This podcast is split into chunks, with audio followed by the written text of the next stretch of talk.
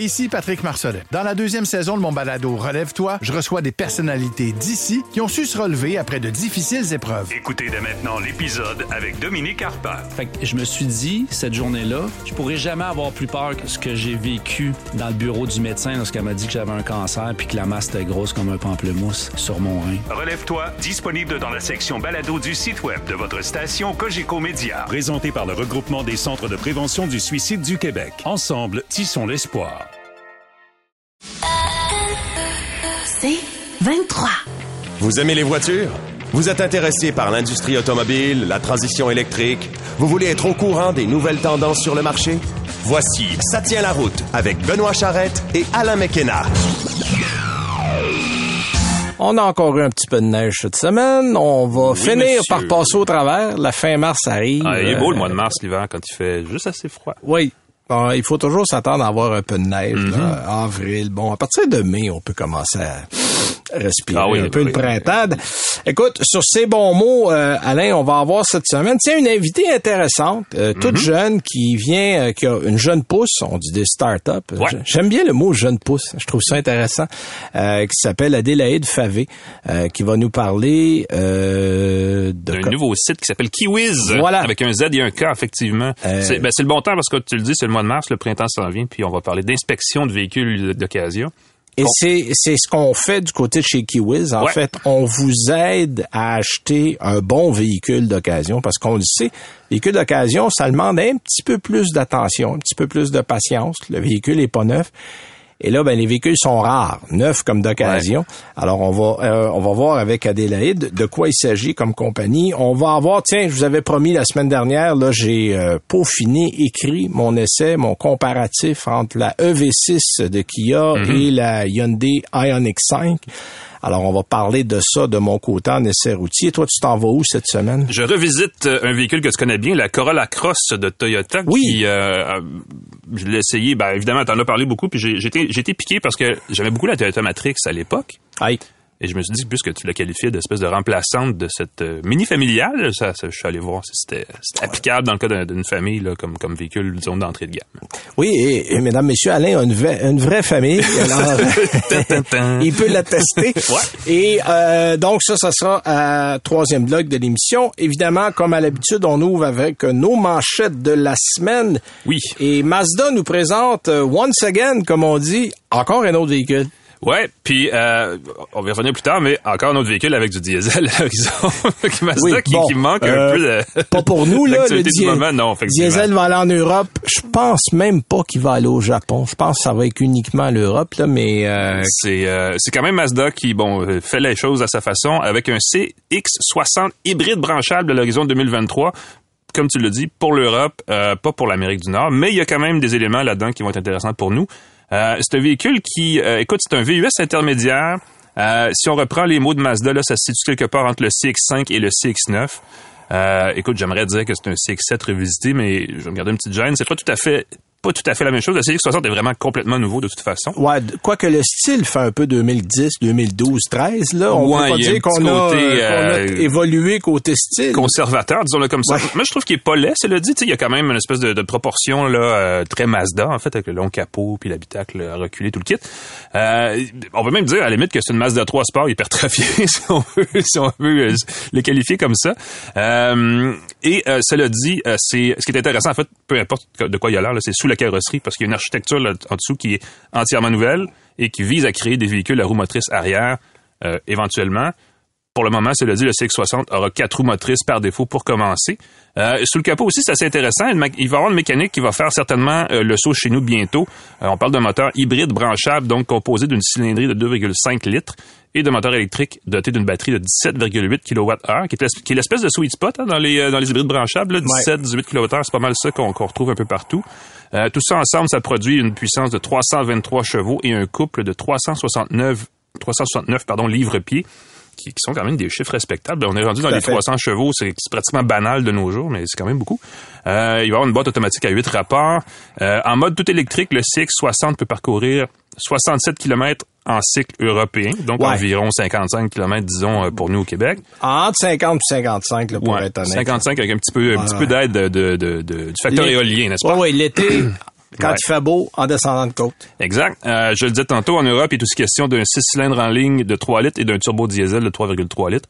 Euh, écoute, on verra probablement pas, en tout cas pas le diesel ici, peut-être le, peut-être le 6 cylindres. Bon, le 6 cylindres va probablement voir le jour. On, tra- on, on parle même de ramener le Mazda 6 avec ce moteur-là.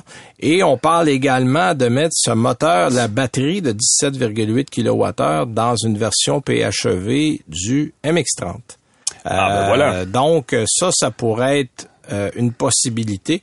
Euh, faut voir. Alors, Mhm. Mais euh, parce qu'on en parlait d'une version MX-30 euh, hybride, Hybride branchable, branchable, ça être avec ce euh, moteur-là, effectivement. Il va aussi avoir en Europe, en plus du CX60, sur cette plateforme-là, un CX80.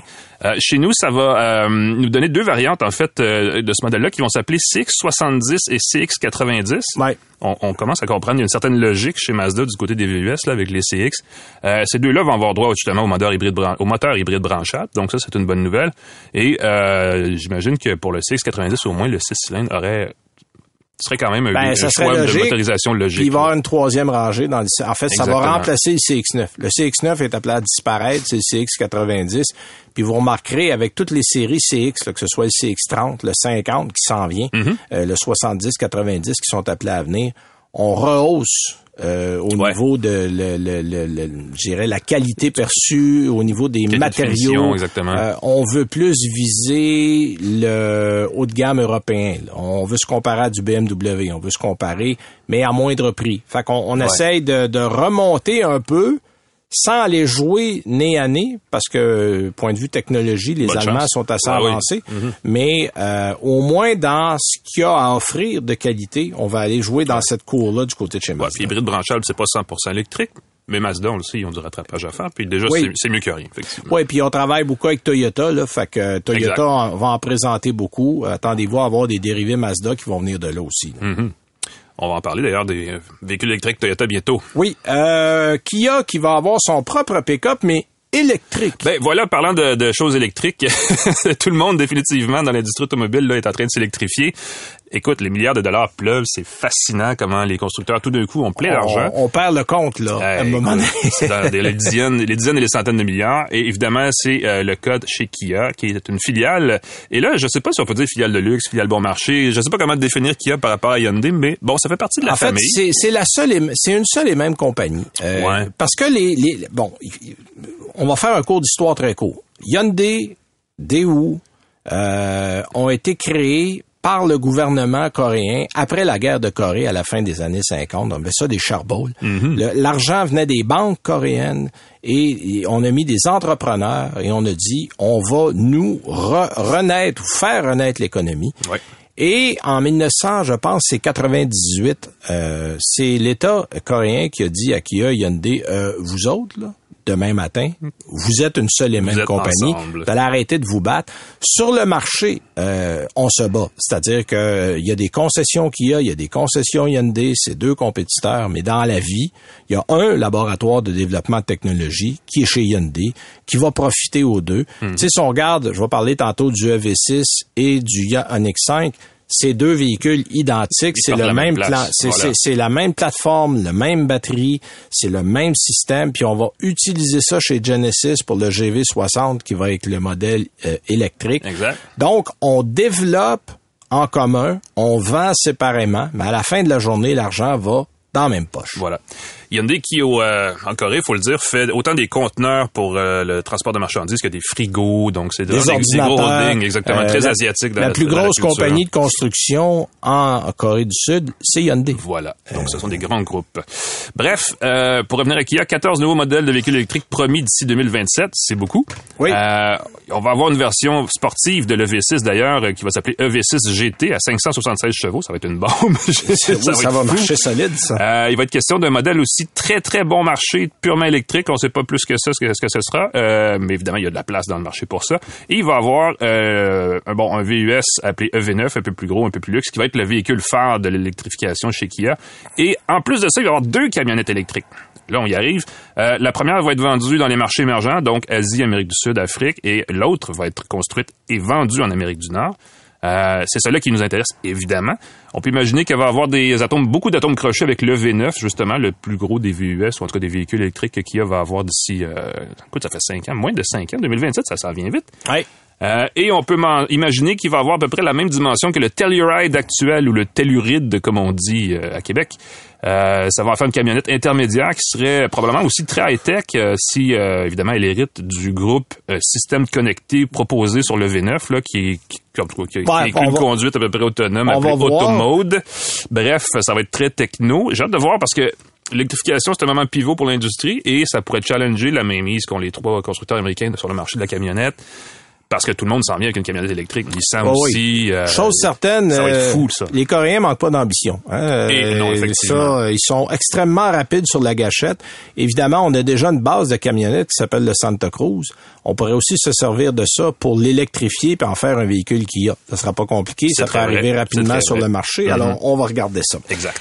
Nouvelle intéressante cette semaine. Euh, D'ailleurs, on a tenté d'appeler, euh, en fait, on n'a pas tenté. On a appelé les gens de. On l'a fait. Et la seule personne qui était, euh, disons, disons-le, euh, admissible, Vous pouvez éligible. citer Molière dans le gras du texte. Oui, c'était un anglophone. J'ai Ah, dit bon. euh, c'est le contraire. On avait un, un francophone qui ne connaissait pas ça et un anglophone non, qui connaissait ça, mais qui on avait un francophone qui connaissait ça, mais qui n'a pas eu la permission de GM pour donner l'entrevue. Ouais. On avait un anglophone qui connaissait ça, qui pouvait donner l'entrevue, mais je veux pas faire une entrevue en anglais à notre émission. La Bon, traduction en temps réel, c'est compliqué. Résumons la chose. GM a investi à Bécancour. Euh, ça va être près de 500 millions euh, avec une avec une compagnie coréenne. On parlait de Corée Tiens, tantôt. Mhm. Euh, POSCO Chemical, qui est une compagnie sud-coréenne. Cette usine sera une usine de production de matériaux actifs de cathodes. Ouais. Euh, donc, des cathodes, c'est des éléments, évidemment, des batteries Ultium. C'est en gros Euh, 40% de la batterie des véhicules. C'est 40% de la batterie. On prépare en fait le nickel, le lithium et d'autres matériaux clés pour les batteries électriques. Et ces batteries-là vont s'en aller straight through à Détroit. Alors, euh, il y, a un- il y a un lien direct, ça s'en va là. Dans le bateau Euh, ou dans le train, ça dépend. Là, des jours, Probablement le train ou les Ouais. camions, mais probablement le train parce que ça va se faire en quantité assez imp- importante.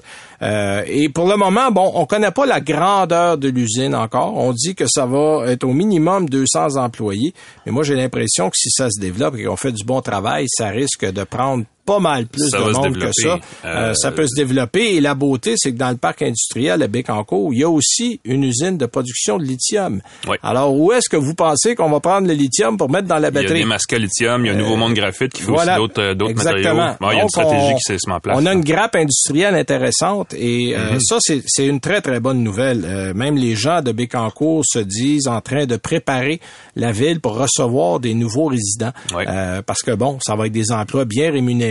Et, a, euh, la compagnie allemande BASF, BASF, Oui, qui s'installe à la même place Oui. avec le même genre d'investissement et eux, ils vont aussi recycler les matériaux de batterie. Parce que, bon, évidemment, le lithium et tout ça, il y, a une- y y a quantité limitée. Là, on pense que d'ici Ouais. 2040, on va arriver au bout, donc le Il va faut pas oublier Lithium. On a Lithium parlé va quelques s'installer fois avec éventuellement Lithium. quelque part Euh, ils vont aussi. s'installer, puis eux autres recyclent déjà des batteries Exact. qui sont en fin de vie ou qui ont été rejetées du processus de, de, de, de construction. Mm-hmm. Euh, on s'en rappelle, on parlait avec euh, le, le propriétaire qui disait qu'il y a déjà 15 000 batteries de Tesla qui l'attendent. Ouais. Alors, euh, qui n'ont jamais servi, donc tout le lithium est là. Donc ça, c'est intéressant. Ouais, puis ça fait une masse critique qui est extrêmement euh, importante pour ce qu'on a ici. Alors ça, c'est une bonne nouvelle. Puis tiens, j'ai une nouvelle que je, je peux pas m'empêcher d'en parler parce que c'est drôle. L'essence au plomb rend plus idiot. Hein, je, je, Ah je- oui. je vous fais une affirmation comme ça, vous allez me dire, bon, qu'est-ce qu'il prend matin, lui? En fait, c'est une étude très sérieuse qui a été faite aux États-Unis par le National Academy of Science et on dit que les effets du plomb, et là on s'entend, il n'y a plus d'essence au plomb depuis 1996 aux États-Unis, depuis le, je pense que c'est 90 au Canada, on était plus tôt que les États-Unis Oui. là-dedans. Sauf qu'à l'échelle mondiale, c'est seulement depuis l'an dernier, c'est 2021. Au début des années 2000, il y avait encore une centaine de pays dans le monde qui avaient de l'essence au plomb. Et on dit que le plomb diminue de façon importante, ben, en tout cas, de façon significative, euh, le développement cognitif. Euh, on dit qu'aux États-Unis, on aurait perdu, et là c'est l'étude qui dit ça, 824 millions ou un peu plus de 824 millions de points de QI euh, depuis 2015. C'est un drôle de calcul, ça. Euh, c'est un drôle de calcul. En fait, ce qu'on a fait, c'est qu'on a regardé les, les, les, les effets euh, et le, to- le taux de, de plomb dans le sang. Ah. Euh, donc, si vous avez, par exemple, plus de... Attendez que je regarde mes chiffres parce que là, j'avais ça. Ah oui, 5 microgrammes par décilitre, euh, qui est le seuil qu'on dit de préoccupation clinique. C'est-à-dire qu'on commence à être inquiète. Il y a près de 100 millions de personnes aux États-Unis qui auraient, euh, qui auraient ce taux-là. Et il y en a un autre 100 millions qui a un taux qui est de plus de 10 microlitres. Donc, ça commence à être beaucoup de plomb dans le sang. Puis on dit qu'il y a à peu près 10 millions de personnes qui en auraient plus de 25 microlitres. Euh, donc, selon le, hein? selon le NAS, ce niveau élevé d'exposition au plomb a entraîné une perte de 2,6 points de votre QI si vous étiez jeune et que vous avez respirer des émanations de gaz Donc, le sens au plomb plombe l'intelligence oui, Alors, euh, bon, évidemment, on dit que c'est les personnes qui sont nées entre 66 et 70 qui ont subi l'impact le plus important avec une perte moyenne de 5,9 points de QI. Alors, euh, si vous êtes un peu plus épais, c'est peut-être à cause de l'essence au plomb. bon. Mais, mais bon... Euh, Parlez de ça en famille, là, autour d'un Voilà, repas, alors si jamais vous avez des doutes sur un oncle ou sur un... Dites-lui que s'il a peut-être respiré beaucoup d'essence au plomb, il y a quelque chose à voir avec ça. Alors, nous, on arrête sur ces euh, bons mots. On va à une pause. On va faire un test sanguin, je On va faire... Et on revient avec Adélaïde Favé, notre première invitée.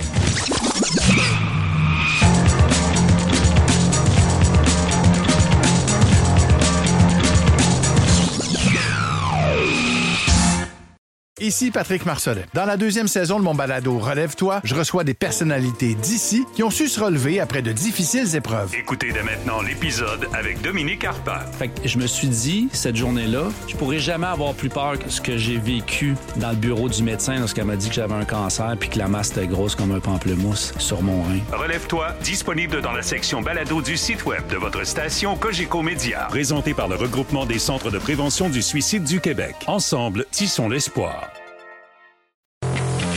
Vous écoutez Ça tient la route avec Benoît Charrette et Alain McKenna. Je suis sûr que notre invité du jour va vous plaire parce qu'on va parler d'un sujet qui concerne beaucoup de gens, en fait, tous ceux qui veulent acheter des voitures d'occasion. Un sujet printanier en plus. Un sujet printanier, puis on le sait, va acheter un véhicule d'occasion, euh, il y a souvent des embûches, il y a mm-hmm. souvent des emmerdes, euh, on n'est pas toujours certain, puis beaucoup de gens connaissent pas beaucoup l'automobile. Donc, il y, a, une notion de risque, c'est ça exactement. Il y a une notion de risque, et notre invité d'aujourd'hui s'appelle Adélaïde Favé. Euh, elle a cofondé une compagnie qui est ici, à Montréal, qui s'appelle Kiwiz. Mm-hmm. comme un kiwi avec un Z. C'est assez facile à retenir. Alors bonjour Adélaïde Favé. Bonjour, ça va bien? Ben, ça va très bien. Alors, euh, première question qui semble évidente. Expliquez-nous donc en quelques phrases, c'est quoi exactement le service de Kiwiz? Oui, parfait. Ben, écoutez, Kiwiz, c'est un service d'inspection automobile euh, avant achat. Euh, donc c'est simple, après avoir trouvé la voiture qu'il souhaite acheter, le futur acheteur, il, il, réserve son inspection sur notre site web en deux clics. Puis à partir de ce moment-là, il n'a plus rien à faire puisqu'on on se charge de tout en fait, on va distribuer le mandat d'inspection à notre réseau d'inspecteurs à travers le Québec.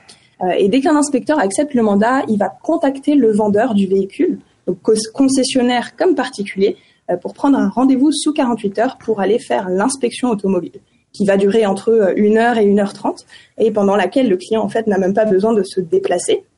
Euh, puis une fois l'inspection terminée, l'inspecteur va appeler l'acheteur pour lui faire un résumé de l'inspection, répondre à ses questions et le conseiller sur le véhicule. Est-ce qu'il estime que c'est un bon achat ou bien il devrait peut-être l'éviter parce que euh, il y a trop de soucis techniques, mécaniques par exemple. Mhm. Euh, et, finalement, le client va recevoir le rapport d'inspection détaillé par courriel. Donc, il comprend tous les points vérifiés, euh, de la mécanique en passant par l'esthétique, le fonctionnel, un essai routier et enfin les photos du véhicule et de ses défauts et une estimation aussi des frais de réparation à prévoir s'il y a lieu. Donc si on résume un peu, Kiwi, c'est un peu comme l'ami mécanicien qui est expert en automobile, euh, puis qui t'aide et te conseille euh, sur l'achat de ton véhicule. OK, c'est très intéressant. Donc, je me mets dans la peau d'un client. Euh, J'appelle Kiwiz et je dis, moi, j'aimerais avoir, je dis n'importe quoi, une Mazda 3 2016.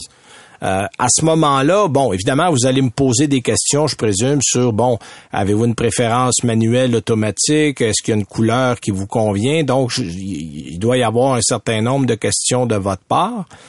Et une fois que vous avez un dossier de préparé, vous partez avec ça. Alors, en fait, sur notre formulaire en ligne, toutes ces questions sont présentes. Ah. Euh, le futur acheteur doit arriver avec une annonce qu'il a déjà trouvée par lui-même. Ok. Nous, on, a, on a des outils qui aident justement à la recherche d'annonces, euh, mais euh, mais notre service, euh, notre cœur de service est l'inspection automobile. OK, donc, euh, ouais. un donc la, responsabilité de trouver un véhicule au départ appartient à celui qui veut acheter, pas à vous. Exactement. OK, parfait. Ouais, ben ça comble le- le- le- l'élément, la- tu sais, le maillon dans la chaîne d'achat qui est toujours celui qui embête bien des gens, faire inspecter. Tu sais, ça fait des années qu'on le fait, là, on le dit toujours, faites inspecter votre véhicule quand vous Ben oui. une voiture usagée. C'est essentiel. C'est facile à dire, mais effectivement, à faire, c'était peut-être un peu compliqué parce qu'il faut trouver un mécanicien dans lequel on a confiance, il faut qu'il soit disponible, puis ainsi de suite. Là, vous, vous euh, Adélaïde, c'est une solution tout en un, un peu que vous offrez, accessible à partir d'un site web. Donc, on va sur le site, on s'inscrit et pouf, en dedans de deux jours, on a une inspection. Exactement. Puis euh, justement, c'est drôle que vous parliez de ça parce qu'au au début de, de Kiwis, lorsqu'on a fondé la compagnie, on accompagnait l'acheteur de A à Z. Et c'est- vraiment ça qui nous a permis de voir quels étaient les pains, euh, les plus gros pains justement de l'acheteur. Et on s'est rendu compte qu'à chaque fois, c'était l'inspection qui revenait. Euh, pourquoi? Parce que les acheteurs n'avaient pas confiance euh, en les vendeurs, euh, surtout euh, surtout ceux qui n'y connaissaient rien en automobile. Euh, donc on s'est dit, euh, ok, en fait, comment comment apporter de la confiance euh, dans ce marché?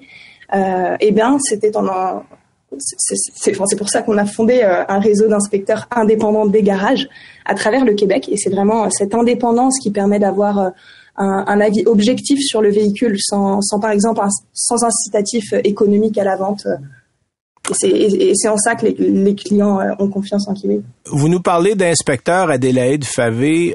Justement, dites-nous en plus sur qui sont vos inspecteurs, d'où ils viennent et comment ça fonctionne. Est-ce que vous êtes partout au Québec, dans certaines régions du Québec? Expliquez-nous ça un petit peu plus en détail. Oui, alors pour l'instant, on est présent dans le Grand Montréal, donc euh, jusqu'à euh, Saint-Jean-sur-Richelieu, Saint-Jérôme. C'est quand même assez Euh, grand. on vient d'ouvrir Granby, Trois-Rivières et la ville de Québec. Et on est en cours de, développement euh, dans les zones de Sherbrooke et Gatineau. Euh, on- pourquoi on, on développe tout le Québec, enfin les grandes villes du Québec? Parce qu'on a beaucoup de clients euh, dus à la pandémie de, de la Covid-19 Ouais. qui justement qui, qui sont basés à Montréal puis qui trouvaient pas le véhicule désiré dans le Grand Montréal. Donc ils nous, ils nous demandaient d'aller faire inspecter des véhicules à Québec, euh, à Trois-Rivières, euh, parce qu'ils ils n'avaient pas le choix que d'étendre, d'élargir leur zone de recherche. Euh, donc on s'est mis à former des inspecteurs dans ces villes-là. Euh, et aujourd'hui on est en, en recrutement intensif pour euh, toutes les villes que je viens de citer. Euh, donc nous, ce qu'on recherche, c'est des, des mécaniciens de formation euh, qui ont minimum trois ans d'expérience euh, en mécanique euh, et puis qui euh, qui euh, ont une expérience d'achat-revente. Ça, c'est un must euh, parce que justement, ça leur permet d'avoir une vue d'ensemble sur le véhicule. Parce qu'un véhicule peut avoir quelques petits soucis techniques, mais qui peut qui peuvent s'avérer peu chers à réparer. Euh, puis pour le prix d'un véhicule, euh, parfois on a des véhicules à 2000, 3000 dollars. Tu sais, ça se peut qu'il y ait des petites réparations à faire, mais qui nécessitent pas grand-chose. Donc le fait d'avoir une vue d'ensemble sur le véhicule et d'avoir de l'expérience sur euh, l'achat-revente, euh, c'est important. Ouais. Ben, je vais poser une sous-question parce que c'est un domaine qui, c'est un secteur en fait qui m'intriguait comme consommateur. Est-ce que vous inspectez tout type de véhicules, par exemple des véhicules récréatifs, des choses comme ça aussi, ou si c'est vraiment limité aux véhicules plus euh, réguliers, disons?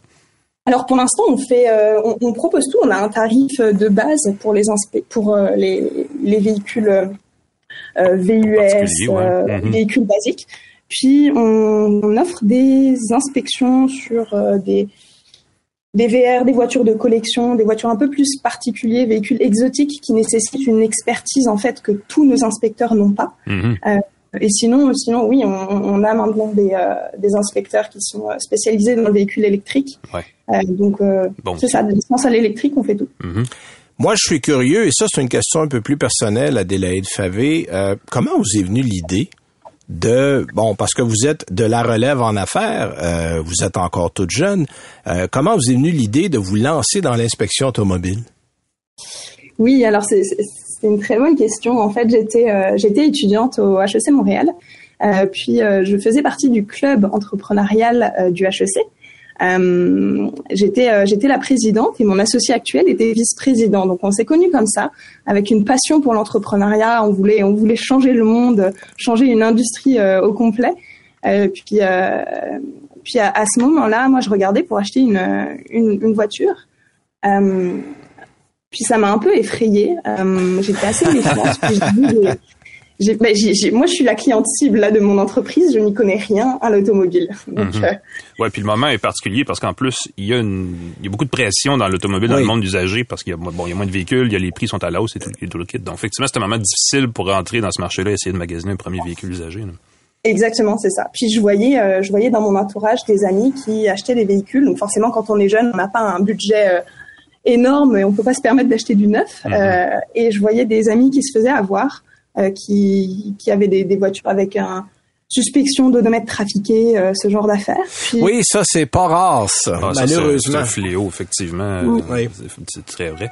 Est-ce que dans le rapport que vous remettez, euh, Adélaïde, aux, aux, gens qui font affaire avec votre service, euh, j'imagine c'est un rapport assez standardisé et, et vous recommandez si ou non, oui ou non, ça vaut la peine d'acheter le véhicule. Est-ce qu'il y a des conseils aussi parce que justement pour négocier, disons le prix, parce que c'était toujours ça un peu le nerf de la guerre en fin de compte là? Exactement. En fait, euh, bah, de, de, tout le monde le sait, là, le meilleur moment pour euh, négocier un véhicule, c'est euh, après l'inspection. Bah oui. Euh, puisque l'inspection révèle parfois des, des, des, points un peu plus négatifs. oui, nous, on va, en fait, après la, après l'inspection, l'inspecteur va appeler à chaud le client pour lui faire un, un état des lieux du véhicule. Il va lui donner plein d'arguments euh, pour négocier si euh, la négociation est possible, parce que en ce moment même, c'est un peu plus compliqué de négocier. Oui, en euh, fait, les, les bons véhicules, les bons véhicules d'occasion en ce moment se vendent à peu près le prix qu'on veut. L'avantage est au vendeur, effectivement. Exactement. Alors parfois, il y a des négociations qui, qui se font, mais plus sur de l'équipement. par exemple, des pneus d'été ou d'hiver ajoutés une négociation sur, par exemple, les réparations à, faire. Mhm. Euh, mais c'est sûr que les, les, négociations ne sont pas énormes, du moins c'est plus qu'on connaît. Non, effectivement. Et euh, question euh, bassement matérialiste, Adélaïde Favé, ça coûte combien si on veut faire faire une inspection, engager l'inspecteur, faire faire le tour pour avoir, bon, évidemment, des suggestions sur les véhicules qu'on a visés? Là? Oui, alors euh, on offre une inspection à 169 dollars. Euh, qui inclut tout. Euh, puis nous, en fait, notre mission chez Kiwi, c'est vraiment d'accompagner l'acheteur pour inspecter son véhicule jusqu'à l'achat. Donc, si par exemple l'inspection, c'est arrivé ce matin, par exemple, avec une cliente. donc, on a fait une inspection, puis elle révélait d'avoir un, un l'odomètre trafiqué, reculé. donc, on, forcément, on l'a pas conseillé à l'achat le but c'est pas de pour l'acheteur de faire le de faire une dizaine d'inspections pour enfin trouver un véhicule qui, qui vaut le coup. Euh, fait qu'on accommode toujours nos clients. Euh, on propose un, un, prix un peu inférieur pour les deuxième, troisième inspections. Ah, euh, OK. ah, ça, c'est intéressant. Ben OK, ça, c'est pratique. Donc, si le véhicule, parce qu'évidemment, on ne sait jamais, on voit une annonce, puis le véhicule semble intéressant, puis là, comme vous dites, on peut découvrir un odomètre trafiqué, on peut découvrir un accident qui n'a pas été déclaré, on peut découvrir plein de choses. Donc, vous allez faire des deuxième ou troisième inspections à des prix moindres. Exactement, c'est ça. OK, c'est intéressant. Écoutez, merci beaucoup pour votre temps, Adélaïde Favé. Ça a mhm. vraiment été euh, révélateur. Puis je rappelle aux gens que c'est tout simple. On fait Kiwiz, euh, K-I-W-I-Z.ca euh, et vous avez un service, en fait, d'aide à l'achat de véhicules d'occasion. C'était très éclairant. Merci pour votre temps. Puis bonne chance. Tenez-nous au courant. Nous, on aime ça, faire le suivi de nos invités. c'est toujours intéressant. Puis c'est un service qui peut être fort utile. Ben, merci beaucoup à vous. Puis si je peux juste ajouter une chose, notre slogan n'achetez pas de citron avec Kiwis. Pour retenir le nom de la compagnie. C'est facile de retenir le nom comme ça. Citron, effectivement. Merci beaucoup Adélaïde Favé. Et bonne chance. bye, bye. Alors voilà, c'était Adélaïde Favé qui est cofondatrice euh, de Kiwiz euh, qui euh, vous aide à faire l'achat d'un véhicule d'occasion ici au Québec, région de Montréal, Québec. On est dans la région de Trois-Rivières aussi, donc on développe tranquillement le réseau. Une jeune pousse, hein? on encourage les entrepreneurs d'ici. Alors, très belle initiative. Nous, on va une pause et on revient avec notre chronique Écoloto et nos essais outils. Ici Patrick Marcelet. Dans la deuxième saison de mon balado Relève-toi, je reçois des personnalités d'ici qui ont su se relever après de difficiles épreuves. Écoutez dès maintenant l'épisode avec Geneviève Rioux. Il y a tellement eu plus d'hommes qui m'ont tendu la main après ça que d'hommes qui m'ont fait mal. Je veux pas laisser les hommes qui blessent gagner. C'est pas supposé d'arriver une fois, encore moins deux fois. Qui garantit que ça arrivera pas une troisième fois? Relève-toi, disponible dans la section balado du site web de votre station Cogeco Média. Présenté par le regroupement des centres de prévention du suicide du Québec. Ensemble, tissons l'espoir. Vous écoutez Ça tient la route avec Benoît Charrette et Alain McKenna. Dernier segment d'émission avant de parler de notre euh, petite chronique écolo auto.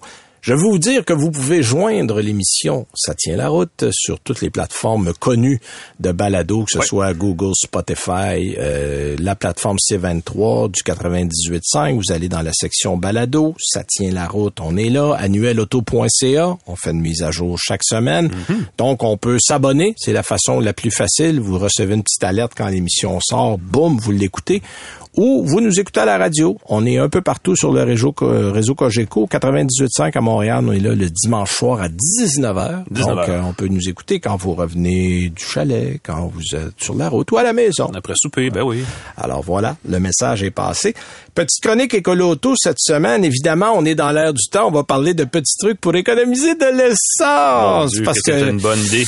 on a vu ça, là. J'ai vu un 2 dollars cette semaine, là, euh, le litre d'ordinaire. Ouais. là. Je, ah, Tu sais que ça, ça monte vite, mais ça redescend pas si vite hein, quand on euh, regarde la fluctuation. Non, et- puis là, ça, ça Ouais. commence à monter dangereusement. Tu sais que l'Europe, t'as deux et demi. Euh, la Scandinavie, t'as 2,74, 2,75. Ah, c'est, solide.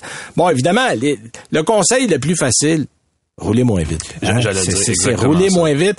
Ouais. Les gens vont me dire, ah, monsieur Charrette, ça reste la meilleure méthode. À vue de nez, là, 10 km heure sur l'autoroute, c'est 1 litre au 100. Eh, Écoutez, En de partant, 100 là. à 120, là, Fait que ça fait une différence. si vous réduisez de 120 à 100, vous économisez 20% d'essence. Ah, C'est pas des c'est farces. encore là. plus, ouais. Alors, c'est, c'est, c'est énorme. là. L'autre façon, moi, que j'ai, j'ai des gens à qui j'en ai parlé cette semaine, covoiturage. Ah, ben oui, Vous allez au travail, bon, en télétravail, c'est correct, c'est pas compliqué, mais en- si vous allez au travail, demandez donc s'il n'y a pas des gens au bureau qui restent dans votre coin. Euh, vous allez laisser la voiture à la, soit une journée sur deux, soit une semaine sur deux, ça dépend comment vous arrangez vos choses, mais vous allez économiser de la moitié. Euh, moi, mon père, à l'époque, voyageait à l'Hydro-Québec, à Montréal, il était à quatre. Mon père prenait son auto une semaine sur quatre. Elle laissait trois semaines dans, dans la cour. Donc, ça, c'est une façon extrêmement efficace d'économiser. Évidemment, conduire de manière linéaire. Tu sais, les cowboys qui font stop and go, stop and go, part vite à la lumière, moins sec. vite, effectivement. Euh, soyez zen au volant. Oui, parce que Hein? tous les feux rouges euh, en ligne, effectivement, on peut... Oui, euh, alors gardez une vitesse constante, allez-y pas trop rough, puis vous allez voir. Puis des pneus, on n'y pense pas souvent.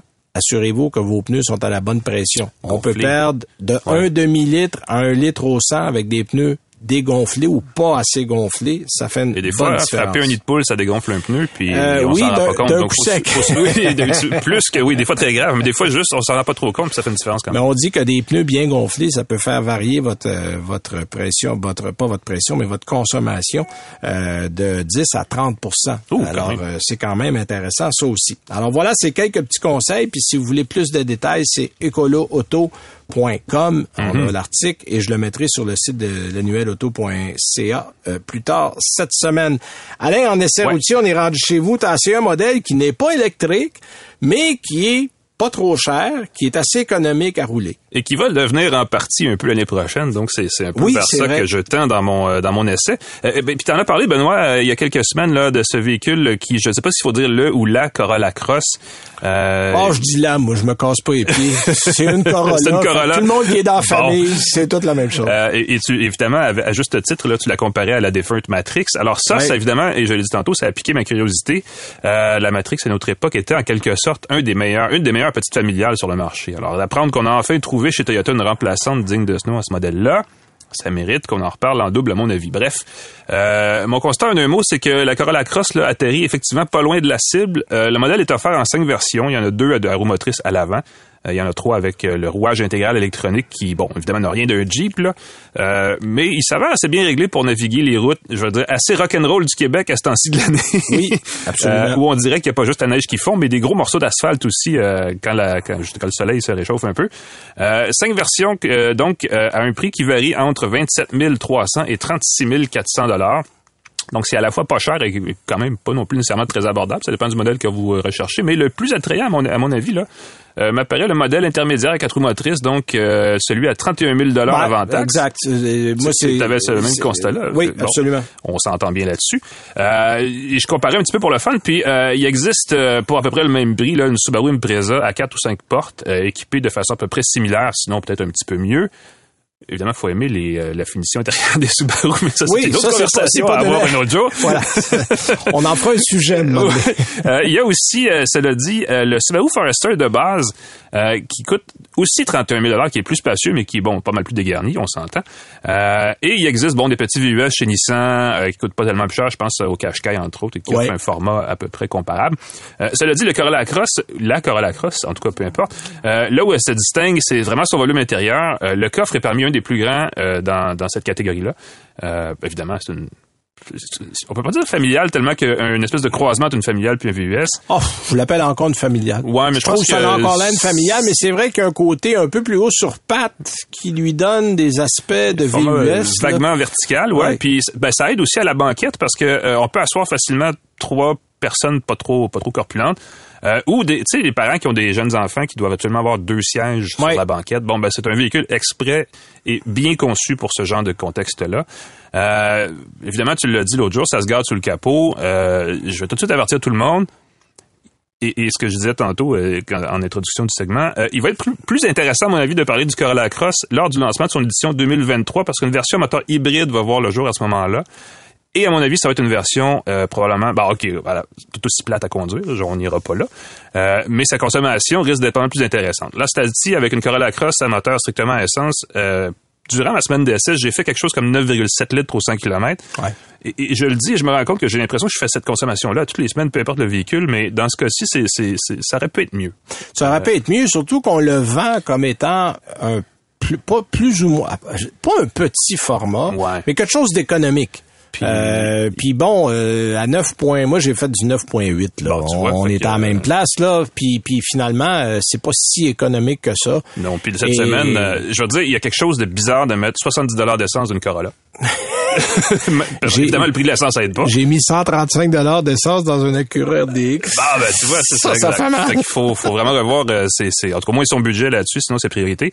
Puis euh, avec avec un Corolla Cross hybride, me semble qu'être à 6 litres au 100 km, ça serait pas mal le fun pour un véhicule comme celui-là. Euh, et là, vraiment, on va avoir, ça va être un modèle qui va se démarquer beaucoup plus de ses rivaux euh, que le modèle actuel, parce qu'évidemment, personne euh, ne demande de véhicule qui a Corolla dans son nom, qui soit hyper performant ou même excitant Non, à non, non. On recherche pas ça, mais tu sais, au ne, moins qu'il consomme ne serait-ce que mettre le 2.5 litres qu'on retrouve dans le Sienna. Ouais, exact. J'ai fait, du groupe sept- hybride. j'ai fait du 7 litres point 5, Qui en plus, 6 c'est une avec un Sienna. partout ailleurs. Dans, c'est Oh, probablement oui. celui-là qu'on va avoir. Ben, euh, d'après moi, ça va être ça. une On version l'a- même réduite. On la l'a dans le RAV4, on l'a un peu partout, puis c'est un moteur extrêmement efficace et qui est pas désagréable à conduire. Non, puis qui coûtera pas beaucoup, beaucoup plus cher parce qu'il Non. y en a déjà des très grandes quantités de Oh produits. oui, on a, on a beaucoup Le amorti. coût est amorti. Bref, vivement la Corolla Cross hybride 2023, c'est comme ça que j'arrive. En tout cas, c'est la conclusion à laquelle j'arrive. Euh, puis de toute façon, en attendant, vu le prix de n'importe quel véhicule neuf, c'est aussi bien d'économiser quelques sous. Il est, Ouais. il est avantageux d'étirer le modèle, le véhicule, euh, la vie utile du véhicule qu'on a actuellement. Peu Ben, importe moi, le c'est ce que, c'est ce que je dis à tout le monde en ce moment. Là. Si votre véhicule tient la route, ha, comme le nom de cette émission. Ouais, si ça tient Bon. la route, c'est excellent. Voilà, gardez-le. Ça, c'est notre slogan an. à nous, ça, ouais. Alors moi cette semaine, écoute, j'avais la semaine dernière, euh, Kia nous a appelé, on a fait comme un lancement à la maison. Appelons ça comme ça, c'est-à-dire qu'on nous a livré le Kia EV6. parce Ils ont qu'on pas a- lancé ça très loin de chez vous. c'est ça Non, en fait, on devait avoir un vrai lancement. Ça a été trop compliqué. Ça devait être aux États-Unis. C'était trop compliqué avec les restrictions, la pandémie. Après ça, ils ont dit, on fait faire ça au Canada. L'endroit qu'ils avaient choisi, l'hôtel fonctionnait pas. Il y avait pas assez de place. Les restaurants n'étaient pas encore ouverts pour tout le monde. Bref, ils ont dit, bon, laissez faire. On va l'envoyer chez vous. Ouais. Et c'est la même semaine que j'avais le Ioniq 5, qui est son cousin, le Germain, littéralement. Là, on parle de la même plateforme, euh, de la même suspension. Ben, en fait, il y a des configurations un peu différentes, mais c'est les mêmes batteries, le même châssis EGMP, là, le- qui sert aussi pour la GV60 du côté de Genesis. Donc, j'avais deux véhicules et les deux étaient les versions quatre roues motrices tout équipées. Alors j'a- j'avais vraiment deux versions comparables et j'ai euh, je suis allé à Tremblant avec un, je suis allé à Québec avec l'autre. Euh, Il y en a un que la batterie 12 morte, la 12 volts est morte pendant la semaine. Mon Ioniq 5, Ah ma oui. batterie 12 volts a décédé dans le cours chez nous. Ça, c'est un petit peu ça. Euh, alors que du côté de, du EV6, ça a bien été, mais je suis pas parti à pleine charge pour aller à Québec de, de chez nous, de la Mhm. rive sud, et je ne suis pas arrivé à Québec. Alors j'avais bon espoir, je me disais bon, on va rouler sans. On va garder la température à 19, 20. Mais là, il faisait froid en fait la semaine dernière. On était encore à moins 10, moins 11. J'ai dit, on peut, je, peux pas mettre ça à 15 puis mettre ma tuque, mes mitaines conduire. Alors, et rendu à Drummondville, j'ai dit, OK, on, on se rendra pas. Fait qu'à Saint-Louis de Blanford, j'ai arrêté. Euh, une petite demi-heure sur circuit électrique. Il y avait une prise 3, 50 kW, là. Mais, mais j'ai fait en fait 40 minutes assez pour me rendre à Québec. Sauf qu'à Québec, arrivé à l'hôtel où j'allais, il y avait pas de... En fait, un, l'hôtel avait pas de stationnement, puis deux, il y avait pas de prise non plus. Alors, stationnement public, euh, côté de la pièce Duville, sauf que les quatre bornes qu'il y avait dans le stationnement public étaient prises, c'est des niveaux 2. Fait qu'un niveau 2, quand t'es là, t'es là pour 6, 7, 8 heures. la nuit, ouais. Euh, fallu que j'aille à un autre stationnement dans Haute-Ville, où là, j'ai finalement trouvé une prise, j'ai laissé pour la nuit. Donc, été capable de revenir de Québec à pleine charge. C'est important. Euh, donc, ça se fait l'hiver en EV6. Euh, il y avait 303 kilomètres quand j'ai quitté l'hôtel. Bon, une fois que j'ai mis le chauffage, que j'ai ajusté ça à mon goût, il en restait 268. Puis finalement, j'étais arrivé à la maison, il me restait 38 kilomètres. Donc, euh, c'était correct. Donc, ça a bien été. Cela dit, en conduite, je dois admettre avoir une préférence pour le V6. Euh, malgré que ce EV6. Et non pas le V6. Oui, oui, c'est vrai. L apostrophe EV6. Un C'est vrai EV6 que- à moteur V6? Non, ça n'existe pas. Mais le modèle EV6, euh, je trouve, puis pourtant les deux ont des poids à peu près comparables. Là, il y a 2041 kilos pour la NX5 puis 2059, je Ben, pense. le V6 a l'air un peu plus familial, tu sais, il a l'air un petit peu coupé, Ben, mettons. moi, j'aime. D'ailleurs, il faut le dire. C'est un Québécois, Karim Habib, qui est derrière la ligne de ce véhicule-là. Faut pas l'oublier. Karim est à Séoul depuis quelques années. Il est allé chez Infinity. Il était chez, BMW. BMW. Ouais. Euh, sa famille est encore à Montréal. On s'est vu tout juste avant la pandémie. On était au CES ensemble. On était revenus euh, sur le même vol. Il allait voir sa mère. Je, Ah je bon? salue Karim. Euh, mais c'est, c'est son équipe de design qui est derrière le V6 et le look est spectaculaire. là. On, Ah oui, on est, on est quelque différent. part Ah entre oui. une super voiture, un utilitaire, une berline. C'est rien de tout ça, mais c'est tout ça à la fois. Mhm. Euh, la ligne est magnifique et la conduite est vraiment intéressante. Même si le poids est pratiquement le même que la NX5, la légèreté dans la conduite, on ne sent pas le poids du véhicule sur la route, alors qu'on le sent un petit peu plus dans la NX5. Cela dit, les deux sont efficaces, les deux sont confortables, les deux sont silencieux.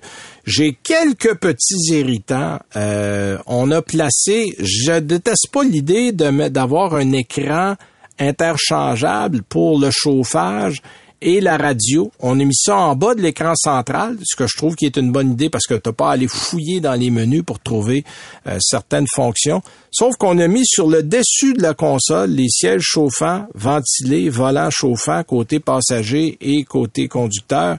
Et à chaque fois qu'on va appuyer pour baisser le chauffage, changer un poste de radio, on s'enfarge les doigts d'un commande, on part le siège chauffant, on arrête. Bon, fait, ça, une petite révision à faire là-dessus. ouais. Euh, dans les deux cas, les sièges arrière sont coulissants sur 14 cm. Fait que vous avez de la Ah oui? place. On peut se croiser Ah, wow. les genoux en arrière. là. Il y a de la place. Il y a 690 litres d'espace pour Ben, les c'est vrai, bagages. c'est un des avantages de la motorisation électrique, il y a de la place en masse. Ben oui, écoute, ouais. l'empattement du INX5 fait 3 mètres. Le, le, le Palisade fait même pas 3 mètres. Mm-hmm. Alors, c'est très grand, puis on a repoussé littéralement les roues aux quatre coins parce qu'il n'y a pas de moteur. Donc, on- puis on a un plancher plat, donc il y a, y a- on a maximisé l'espace. Mais en termes de style, en termes de conduite, euh, j'ai beaucoup aimé. Euh, les deux euh, permettent des recharges de 800 euh, volts. Euh, donc, on peut aller sur une recharge ultra rapide. On On, peut se brancher. ça, une, euh, Non, ben, il y a quelques prises 350 kilowatts. Là, Electrify Canada en a, Circuit électrique en a quelques-unes. Euh, sur une prise comme celle-là, là, en 16-17 minutes l'été, on peut pratiquement remplir le véhicule. Donc, euh, bon, les modèles qu'on avait sont pas donnés. 61 000 dollars pour le INX5, 62 000 pour le EV6. Ouais. Si vous en commandez un là, vous allez attendre un an, euh, peut-être plus. Ben, ça, il y en a c'est ce qui est beaucoup sur les malheureux. routes des deux, en fait. Euh, Il y en a des deux, ceux qui l'ont commandé il y a un an. Ouais. Si vous appelez demain, c'est pour l'année prochaine. Mais moi, entre les deux, je dois donner un petit avantage au EV6 pour Ah. la conduite, le style, la- la- la- l'implication du conducteur. J'ai trouvé plus intéressante dans ce modèle-là. Très, très beau modèle. Puis l'autonomie dans les deux cas arrive à peu près autour de 425 l- l'été. Mhm. Puis on a eu autour de 300 300 dans les deux cas, 305 l'hiver, qui est quand même tout à fait correct. Alors voilà, ça termine notre émission déjà cette semaine. Merci Alain d'avoir été là. Merci, à notre invité euh, Adélaïde Favé. Merci à Claude Hébert derrière la console. Soyez prudents. La semaine prochaine, on va vous parler de Honda Civic SI que j'ai à laisser cette semaine. Salut tout le monde. Bye bye. C'est 23. Recule un peu, recule, recule. Stationner en parallèle, ça devrait être simple. OK, crampe en masse, en masse, crampe, crampe, crampe! Faire et suivre une réclamation rapidement sur l'appli Bel Air Direct, ça, c'est simple. OK, des crampes. Bel Air Direct, l'assurance simplifiée.